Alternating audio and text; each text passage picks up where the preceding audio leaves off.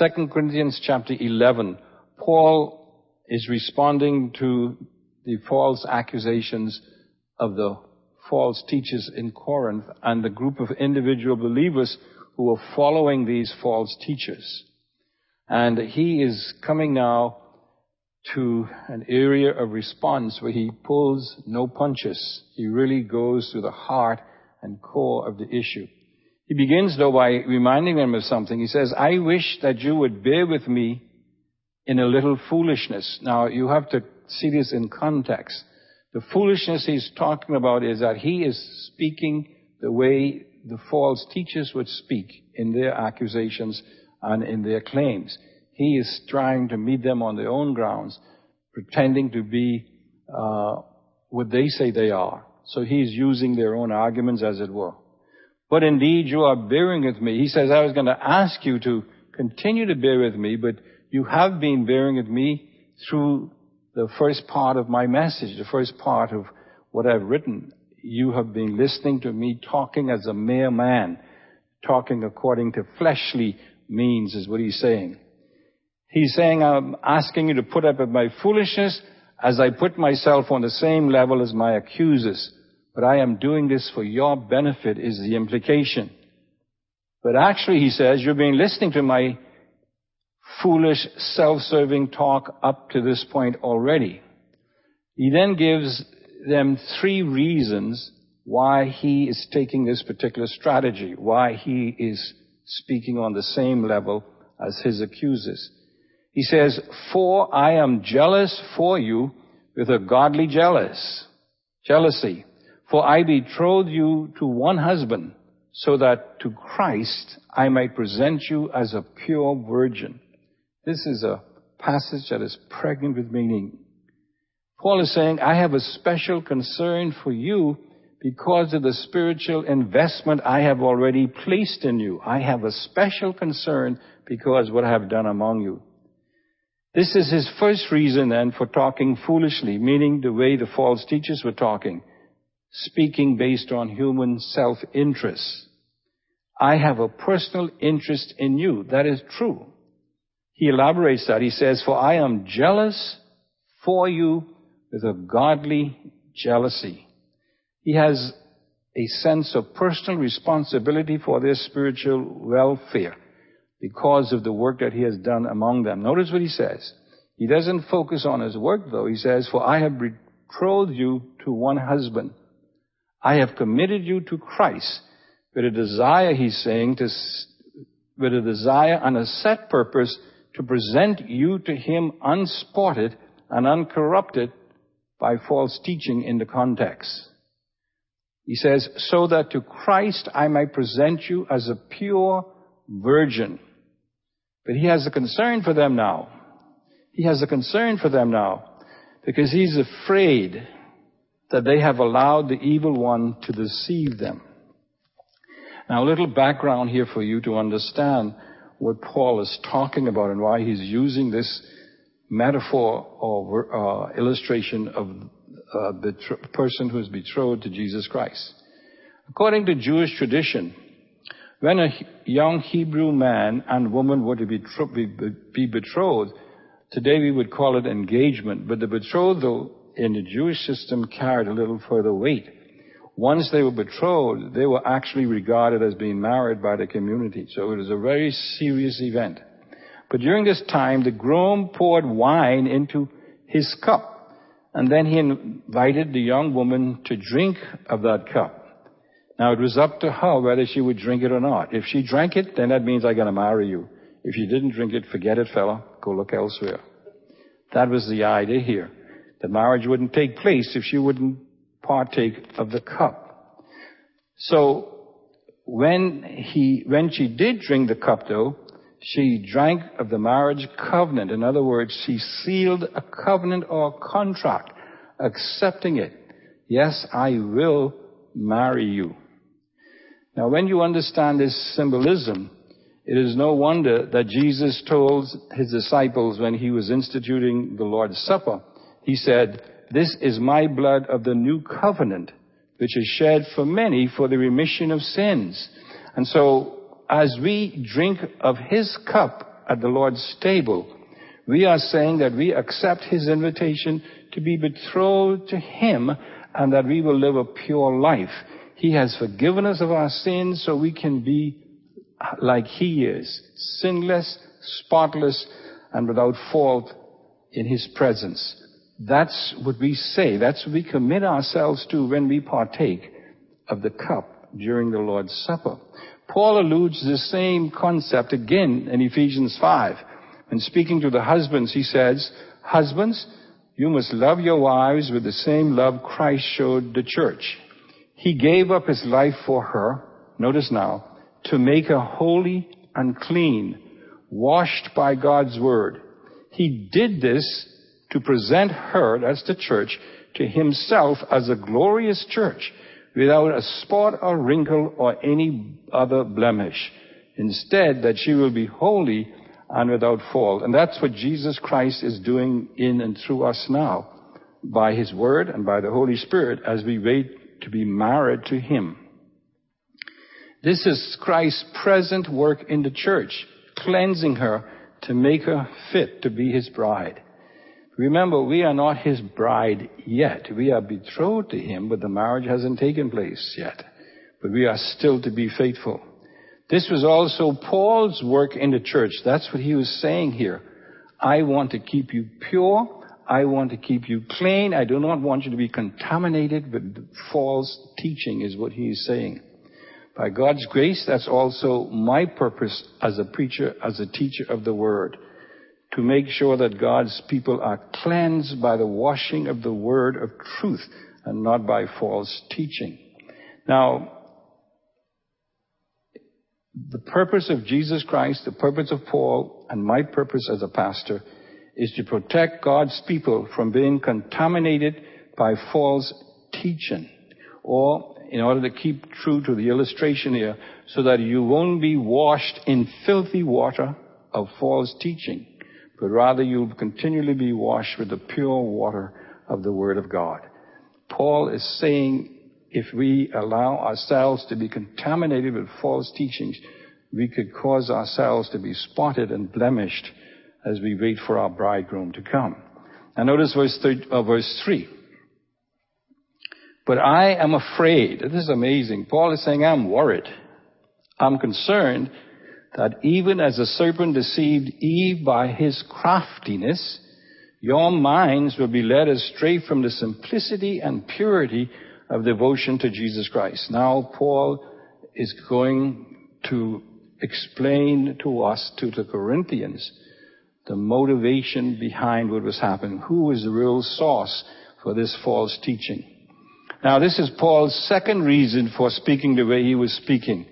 He was afraid that they would allow themselves to be led astray from the truth as he, as he had taught them by tolerating false teachers in their assembly, by being duped and being conned by their slickness and the air of professionalism. Paul is trying to say that the people of God are subject, very easily subject to being deceived by false teachers because of the way they, they uh, present themselves. Now by simplicity here, he does not mean plain or simple-minded. He means to be single-minded. He wants the Corinthians to be single in the single-minded in their devotion to Christ and not divided by false teachings and these so-called super apostles. That's what they were calling themselves, super apostles. Notice what he says. 2 Corinthians 11 verse 4. For if anyone comes and preaches another Jesus whom we have not preached, or you receive a different spirit which you have not received, notice now receive. He's talking about the difference between receiving the Holy Spirit and receiving an evil spirit. Or a different gospel which you have not accepted, you bear this beautifully, or you bear, you put up with it.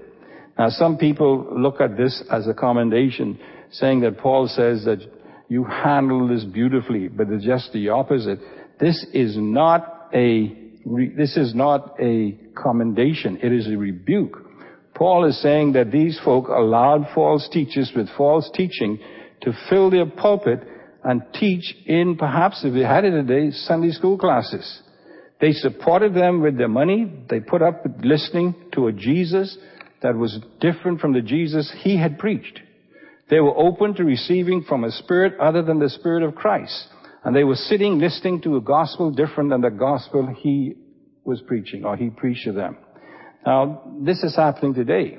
It's almost as though Paul knew that this, that he was going to read this in the Bahamas in the year 2012. For instance, he says they're presenting a different Christ.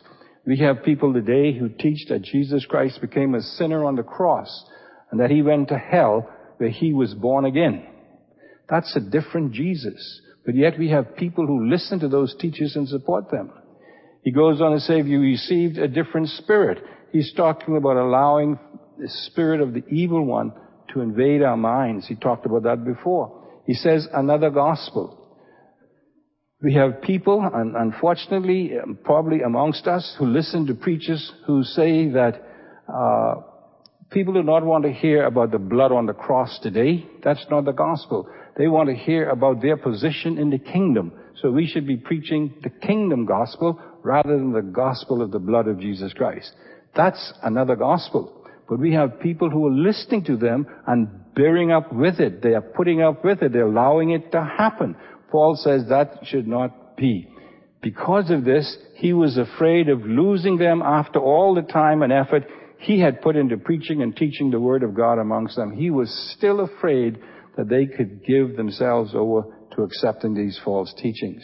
I share that same fear when I hear of people who listen to these folk and who minister to them through their money and everything else, supporting them with fervor.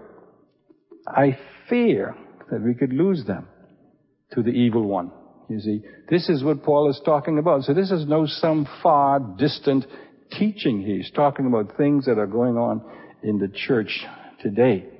Now, folk would listen to false teachers who boldly and fearlessly teach that Jesus became a sinner, as I said, on the cross and he went to hell, he was born again, or the teachers who say that people do not want to hear about the blood, all they want to hear is about their position in the kingdom.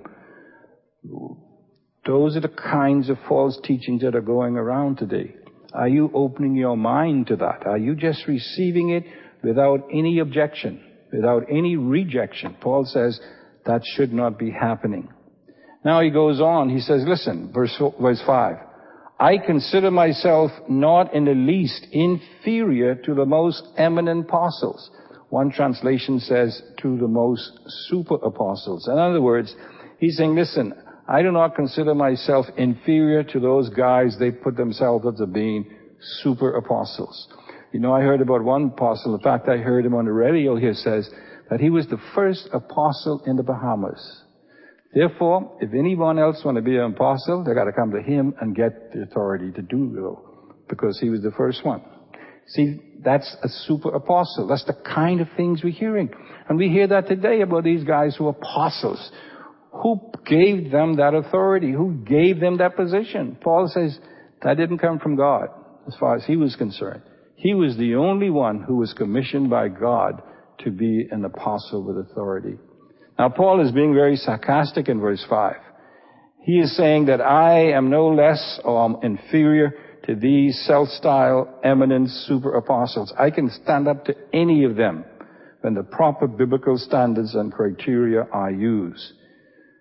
And as I said, I believe that the Holy Spirit was thinking of the day when he wrote this because it's happening to us today. Don't you think that's true? It's going on. Look at verse 6 now.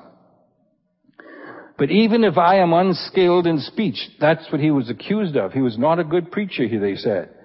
Uh, yet I am not so in knowledge. He says, in fact, in every way we have made this evident to you in all things. In other words, if, as they claim, Paul is saying, I am not as good a preacher or orator as they are, I certainly am not inferior to them in knowledge of the Word of God or the truth.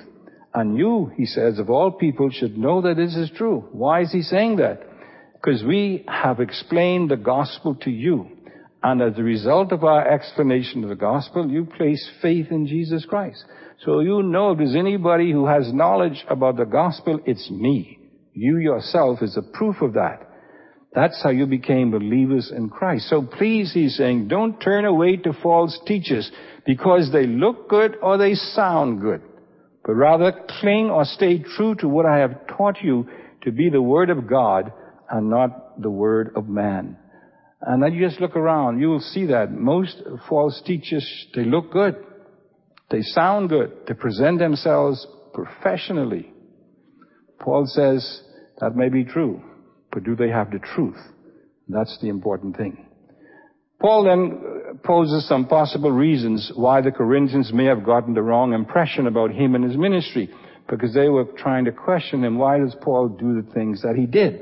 One of the things you learn about Paul as you read these Corinthians is that Paul had a strategy for his ministry. He had a reason for everything that he did. He might not explain the reasons while he was doing it, but he had a reason for it. I follow the same principle. I do a lot of things based on a principle in order to orient the people, to orient you to the concept without having to preach it or teach it specifically. That's what Paul is saying that he did here. Notice he said, did I commit a sin in humbling myself so that you might be exalted? Because I preached the gospel of God to you without charge? I robbed other churches by taking wages from them to serve you. That's quite a strategy, isn't it? Working for somebody but getting paid by somebody else. Verse 9. And when I was present with you and was in need, I was not a burden to anyone for when the brethren came from Macedonia, they fully supplied my need. And in everything I kept myself from being a burden to you and will continue to do so. Verse 10. As the truth of Christ is in me, this boasting of mine will not be stopped in the regions of Achaia. That's where Corinth was. Why? Is it because, why? Is it because I do not love you? No, just the opposite saying, God knows that I love you. So here is this background behind this if you can understand the text. When Paul went to Corinth, because of he, he knew what was going around the area, he decided not to receive any financial support from the Corinthian church. He is wondering now if they were offended by that, because it seems that it somehow caused him to look humble while it may have caused them to look superior somehow, because he put himself, he did not, he put himself at their disposal without any remuneration, without any pay. That cause him to look a little humble, a little less important than he should have been, but caused them to look quite generous? You see? So he was concerned, he said, did I sin in doing this? Now when he says by robbing churches, He's using hyperbole. He's using an exaggeration to make a point. He means that he sought help when it was needed from churches that he was not ministering to at the time, just to avoid the appearance that he was ministering at Corinth for monetary gain, as so many people were doing. He got more support from those who were members from other churches than he got from those who were members of the church that he was ministering at. Now, in one sense, it was his fault. Why? Because when he did have a need, he didn't make it known to them. He made it known to the Macedonians. So he's not blaming them. He's just simply saying, I took that strategy because I wanted to avoid all appearance of being there simply to get money from you. He did not want to make the mistake of giving the impression that he was in the ministry at Corinth for the money, as many of the false teachers were. His point is then that he didn't use his position and authority as an apostle to get financial assistance from the Corinthians. He didn't use his God appointed authority as an apostle to gain monetary, monetarily, as these other people were doing. And as many pastors, leaders, apostles are doing today, unfortunately.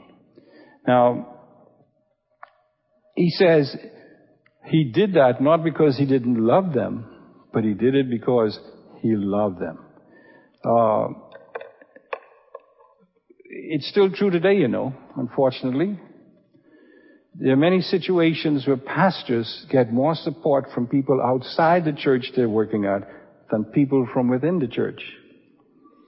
That happens here at times. We would have a conference, for instance, or a seminar especially designed to equip and to more mature our people. We'd have five people from Calvary Bible Church come up and 50 from outside. We have more support for the radio ministry from outsiders than we have from Calvary Bible Church. Those who've been blessed from outside were blessing us. And many times people from within the assembly were not doing it. Paul had the same situation.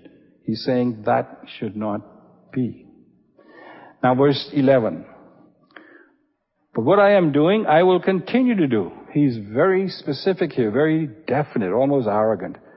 What I am doing, I will continue to do, so that I may cut off opportunity from those who desire an opportunity to be regarded just as we are in the matter about which they are boasting.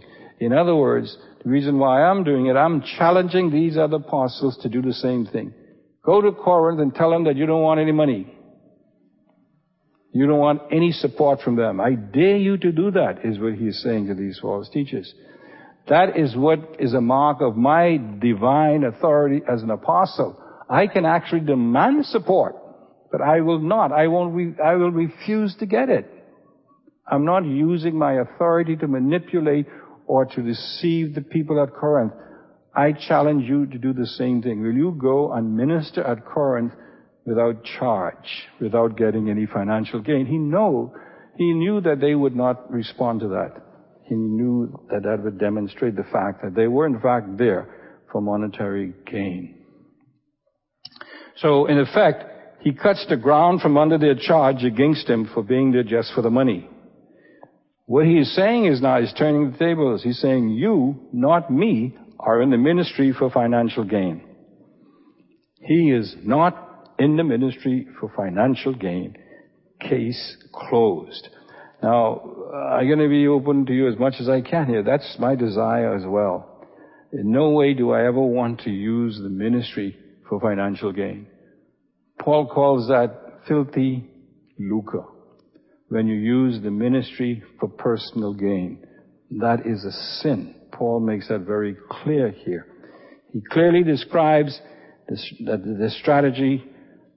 He goes on now rather to uh, describe the origin uh, and originator, if you want, the source for the kind of uh, teaching and character that these men exhibited in Corinth. Notice what he says in verse 13. And he's holding no punches here now. Such men are false apostles, deceitful workers, disguising themselves as apostles of Christ.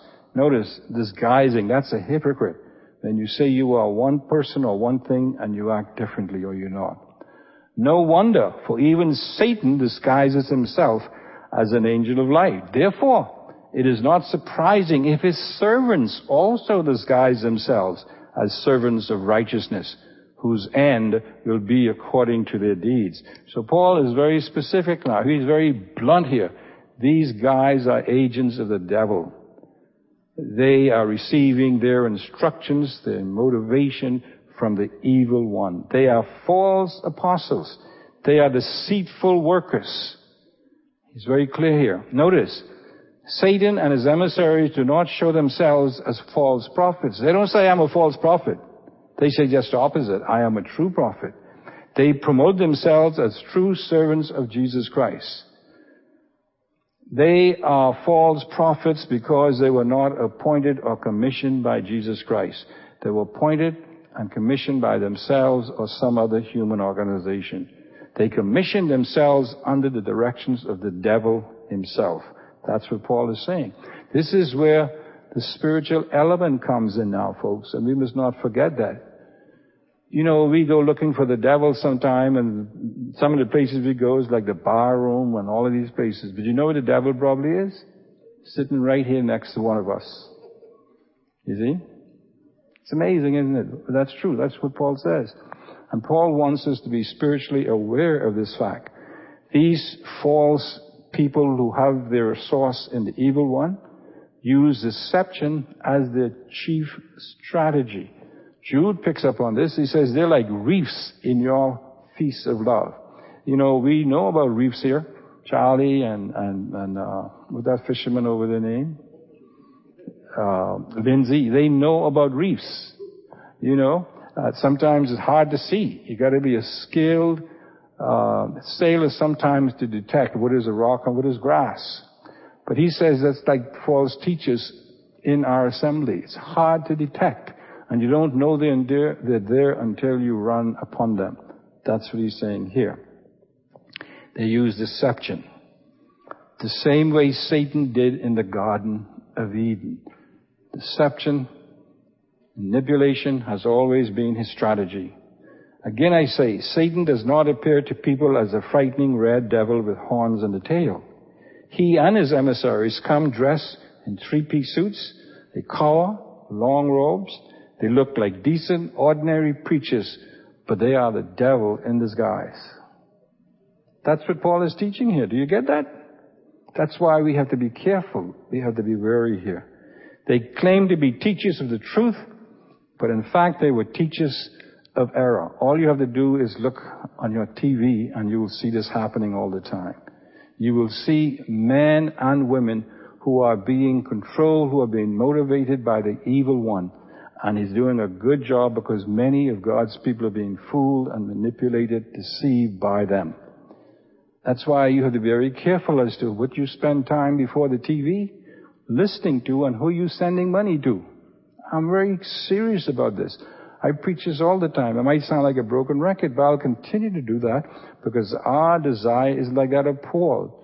We want to be sure that you are pure, you're without spot when it comes to teaching. Paul says these men here might get applause on earth, but notice how he ends up. He says, that whose end will be according to their deeds. In other words, they're going to get from God what they deserve. And it isn't a pat on the back. You see, He's going to judge them according to their deception and so on. So this is a very powerful statement here and reminds us again of the fact that we are in a spiritual battle. We cannot fight this battle using human means, human resources.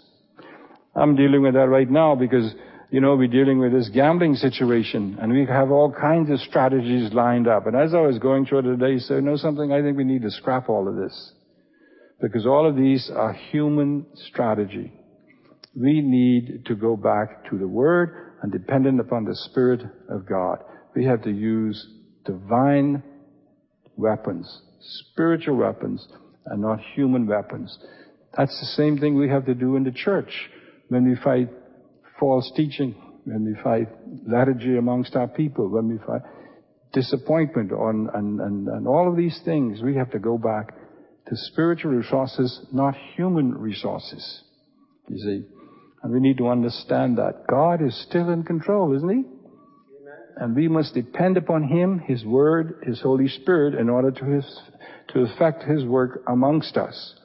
We have a wonderful opportunity to do this in a new and exciting way as we come to celebrate our 50th anniversary. We're going to start on towards another 50 years. And that doesn't mean I can be here for another 50 years, so don't get scared of that. But we're going to be here headed towards a new ministry in another 50 years.